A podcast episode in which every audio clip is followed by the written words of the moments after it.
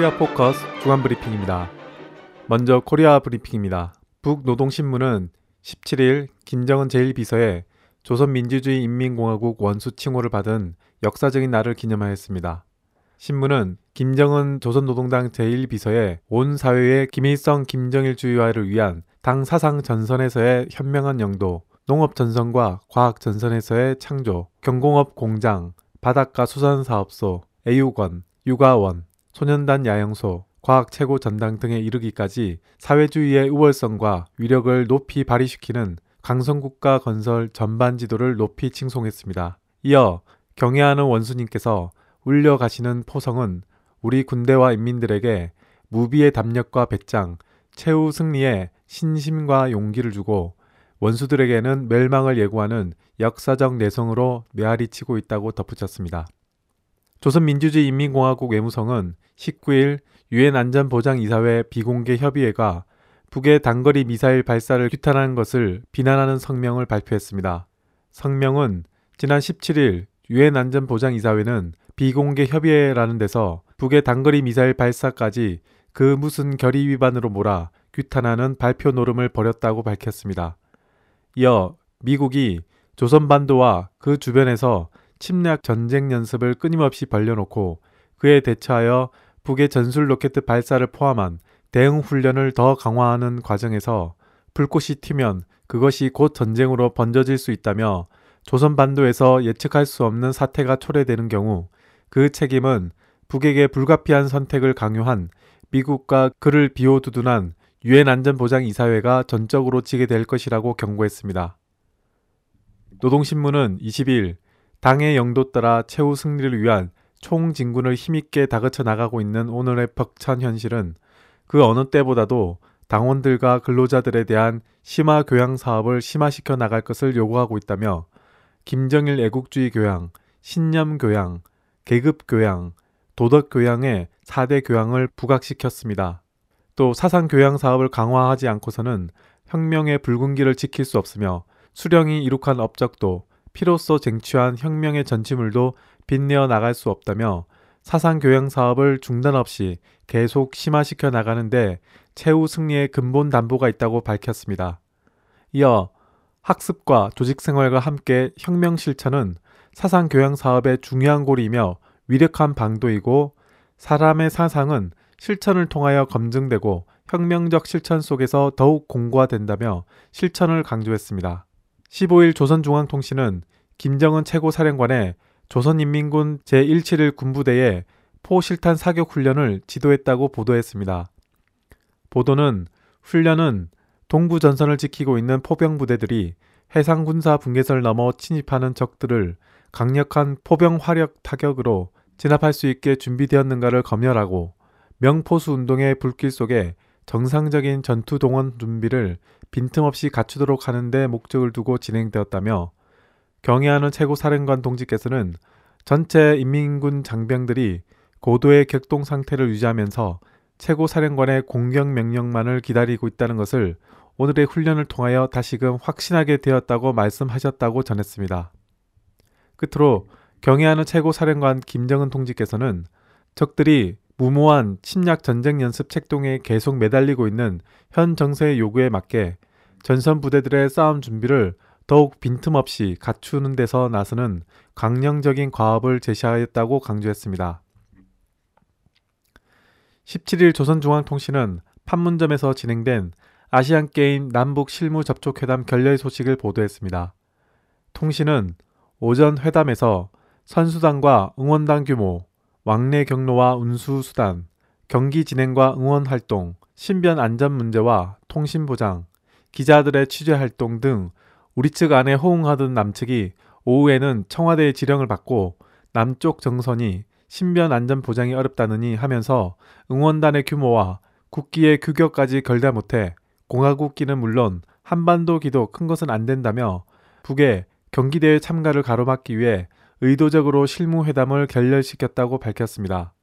또 만약 남측이 계속 도전적으로 나온다면 북의 경기대회 참가를 근본적으로 재검토할 것이라는 것과 경기대 참가 문제는 전적으로 남측의 태도 여하에 달려 있다는 것을 천명하였다고 덧붙였습니다. 이어서 남코리아 브리핑입니다. 세월호 참사 국민대책회의 주최로 4.16 특별법 제정 촉구 범국민대회가 19일 오전 5시부터 15,000여 명이 참가한 가운데 서울시청 앞 광장에서 개최됐습니다. 가족 대책위는 선언문을 통해 박근혜 이른바 대통령과 국회가 지난 16일까지 유가족들과 국민들에게 세월호 특별법 제정을 약속했지만 아직 지켜지지 않았다면서 특히 새누리당은 가족들의 수사권 및 기소권 요구를 전례가 없다느니 사법 체계를 흔들 수 있다는 이유를 들며 거부하고 있다고 비난했습니다. 이들은 세월호 참사가 전례가 없는 비극인 만큼 당연히 전례 없는 특별법도 제정되어야 한다며 정부와 새누리당은 유병헌 한 사람 잡겠다며 군대 동원에 반상회까지 소집했지만 특별법만은 거부하는 것을 보면 이들이 진상규명엔 뒷전이고 권력을 지키기 위해서만 급급한 것 같다고 지적했습니다.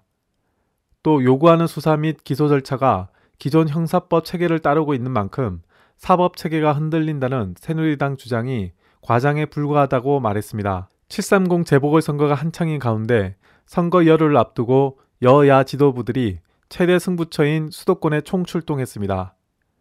새정치연합 다시요. 새정치민주연합은 오전 수원역에서 김한길 안철수 공동대표와 손학규, 백혜련, 박광원 등 수원 지역 후보 등이 참석한 가운데 세월호 참사에 대한 성역 없는 진상 규명을 위한 특별법이 청와대와 새누리당에 의해 거부당하고 있다며 수원 시민의 한 표한 한 표로 집권 세력에 명백한 경고장을 날려달라고 밝혔습니다. 새정치연합은 세월호 참사와 국무총리 및 장관 후보자들에 대한 인사 참사 등을 집중 부각하며 정권 심판론을 주장하고 있습니다. 한편 정의당 침상정 원내대표는 새정치연합이 당대당 연대 제안을 거부했다며 앞으로는 더는 야권 연대를 거론하지 않을 것이라고 밝혔고 새정치연합 주승용 사무총장 또한 당대당 차원의 야권 연대는 없다며 거부 의사를 밝혀 야권 연대의 전망이 어두워졌습니다. 지난 16일 김명수 교육부 장관 후보자와 정성근 문화체육관광부 장관 후보자가 국회 인사청문회를 통과하지 못하고 결국 낙마했습니다. 김명수 후보자는 논문 표절, 연구비 부당 수령, 신문 기고문 대필, 사교육 업체 주식 투자 등으로 인해 도마 위에 올라 결국 황우여 전 새누리당 대표로 교체됐고 정성근 대표자는 과거 음주운전 경력 및 이념 편향 문제 논란과 청문회 도중 폭탄주 회식까지 한 것으로 알려지면서 결국 자진 사퇴했습니다. 정의당 박원석 대변인은 논평에서 박근혜 대통령은 잇따른 인사 참사와 관련해 국민 앞에 사과하라고 촉구했습니다. 철도노조는 19일 오후 2시 서울역 광장에서 3천여 명의 조합원이 모인 가운데 철도 안전 확보, 노조 탄압 분쇄, 성실 교섭 촉구, 철도 노동자 총력 결의 대회를 개최하고 8월 총파업을 포함한 총력 투쟁에 돌입했습니다. 지난 12월 철도 노조의 23일간 파업 이후 코레일은 149명을 해고하고 452명을 중징계했으며 162억 손해배상 청구 및 116억 원을 가압류한 상태입니다. 뿐만 아니라 철도 노조는 철도공사가 공공기관 정상화 대책을 명목으로 단체 협약 계약을 조합이 무조건 수용할 것을 압박하면서 다른 한편으로는 일반 조합원을 포함해 50명을 해고하고 147명을 중징계했다고 밝혔습니다. 철도노조 김명환 중앙쟁의대책위원장은 전국 지부 쟁의대책위원장 이상 간부는 여름 휴가를 반납하고 8월 집중투쟁을 전개하며 전 조직은 8월 총파업을 포함한 총력투쟁을 위한 만반의 투쟁 태세를 준비할 것 등의 7, 8월 총력투쟁 지침을 밝혔습니다. 금속노조가 7월 14일에서 16일 진행한 쟁행위 찬반 투표가 제적 대비 87.3%의 투표율에 투표 조합원 대비 87.2% 찬성률로 가결됐습니다. 찬반 투표에는 7월 10일 조정 신청을 접수한 중앙교섭 지부, 집단교섭 사업장, 보충교섭 사업장 124개를 비롯해 사전 조정 신청을 낸 사업장도 참여했습니다. 김범진 노조단체 교섭실장은 중노위는 노사 의견차가 커서 조정안을 낼 수 없다며 조정 중지를 결정했다고 전하고 지부 집단 교섭 등도 각 지역에서 조정 회의를 진행하고 있다고 설명했습니다. 노조는 7월 2일 107차 중앙위원회 결정에 따라 7월 22일 14개 지역에서 1차 총파업 결의대회를 열고 수도권 조합원은 지역 결의대회를 벌인 후 서울시청 광장에서 진행하는 민주노총 동맹 파업에 결합하기로 결의했습니다. 화물연대가 전국 주요 항만에서 14일 하루 경고 파업을 벌였습니다. 이들은 화물 민생 법안이 국회에서 통과되지 않은 것을 항의하고 시급히 처리할 것을 촉구했습니다. 화물 민생 법안의 핵심 요구 사항은 표준 운임제 전면 실시, 특수고용 노동 기본권 보장, 차량과 번호판 소유권 보호, 전 차종으로 통행료 할인 대상 확대 등입니다. 화물연대 부산지부 조합원 천여 명은 부산 북항 신선대 컨테이너 터미널 앞에서 경남지부 조합원 300여 명은 창원시 팔룡동 화물터미널에서 경기조합원 400여 명은 경기도 의왕 ICD에서 전남지부 조합원과 화물차량 250여 대는 광양항 컨테이너 부두에서 광주 조합원들은 광주 기아 자동차 인근 도로에서 경고 파업 집회를 열었습니다. 이날은 경고 파업으로 그쳤지만 화물연대가 본격적인 집단 운송 거부에 들어가면 그 파장이 클 것으로 예상되고 있어 주목됩니다. 끝으로 국제브리핑입니다. 브릭스 5개국 정상은 15일 브라질 동북부 포르탈레자시에서 브릭스 제6차 정상회의를 갖고 신개발은행, NDB 설립 등을 담은 협정에 서명했습니다. 브릭스판 세계은행인 신개발은행 NDB는 브릭스 5개 회원국이 각각 100억 달러씩 출자해 500억 달러의 초기 자본금을 조성하고 5년 안에 자본금을 1000억 달러로 확대하기로 합의했으며 또 1000억 달러 규모의 위기 대응 기금을 설치하는 협정에도 서명했습니다. 브릭스는 이번 정상회의를 계기로 정치 외교 분야에서의 결속력을 강화하면서 미국과 유럽 중심의 전통 권력에 대한 대척점을 형성해 국제사회에서 지도적 입지를 강화해 나가기로 했습니다. 습금평 중국 국가주석은 브릭스 국가는 경제 분야의 협력을 중시해야 할 뿐만 아니라 정치 분야의 협력도 강화해야 한다며 이를 통해 세계 경제를 안정시키는 닻이 되고 국제 평화를 지키는 방패가 되어야 한다고 강조했습니다. AFP 통신은 18일 가자 지구에 대한 이스라엘 공격이 시작된 지 11일째인 현재 사망자가 모두 285명에 이른 것으로 집계됐다고 보도했습니다. 가자 지구에 본부가 있는 팔레스타인인 인권센터는 사망자 285명 중 약 80%는 지난 8일 이후 하마스의 로켓 공격을 저지하려는 이스라엘의 공습으로 숨진 것이라고 분석했으며 또 부상자도 2,200여 명에 이른다고 전했습니다. 또 파이내셜 타임지는 네타냐후 이스라엘 총리가 이날 밤 수도 예루살렘에서 기존 5만 명에 이어 예비군 1만 8천 명을 추가 소집하도록 명령한 뒤 가자 지구에서의 지상전을 확대할 준비를 이미 마쳤다고 밝히고 지상전 확대를 명령했다고 보도했습니다.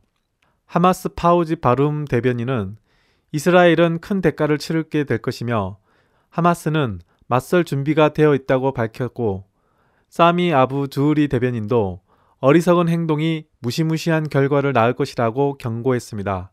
15일 북외무성 대변인은 팔레스타인에서 이스라엘의 무모한 군사적 망동으로 인한 유혈 참극이 또다시 빚어지고 있는 것과 관련한 조선중앙통신 기자 질문에 팔레스타인의 평화적 주민지대에 대한 무차별적인 군사적 공격을 감행하여 적 수공권의 수많은 민간인들을 살육한 이스라엘의 야수적 만행을 용납될 수 없는 반인륜적 범죄로서 우리는 이를 강력히 규탄한다고 밝혔습니다. 또 이스라엘은 팔레스타인에 대한 모든 비법적인 군사행동을 당장 중지하고 중동 문제의 포괄적이며 공정한 해결을 위한 아랍 인민을 비롯한 세계 평화 애호 인민들의 요구에 응해 나서야 할 것이라고 답변했습니다. 17일 말레이시아 항공 소속 보잉 777 여객기가 우크라이나 동부 지역에서 미사일을 맞고 추락했습니다. 누가 미사일을 쏘았는지에 대한 국제적 관심이 높아지고 있는 가운데 친러시아 독립주의 반군이 자체 선포한 도네츠크 인민공화국의 알렉산드르 보르다이 총리는 반군에겐 상공 10km 지점에 항공기를 격추할 만한 무기가 없으며 자신들이 보유한 로켓은 사거리가 상공 3km 정도밖에 되지 않는다며 여객기는 우크라이나 정부군이 격추한 것이라고 강조했습니다. 도네츠크주에 인접한 동부 루간스크주 독립주의자들이 자체 선포한 루간스크 인민공화국 공보실도 우크라이나 공군 전투기가 여객기를 공격했으며 이후 여객기가 공중에서 두 조각이나 도네츠크주 영토로 떨어지는 것을 봤다는 목격자의 증언을 보도했습니다. 한편 피델 카스트로 전 쿠바 국가 평의회 의장은 말레이시아 여객기 격추 사건과 관련해 사고 여객기는 호전적인 우크라이나의 정부가 통제하는 영토 위를 날고 있었다며 여객기 추락의 원인을 우크라이나 정부의 책임으로 돌렸습니다.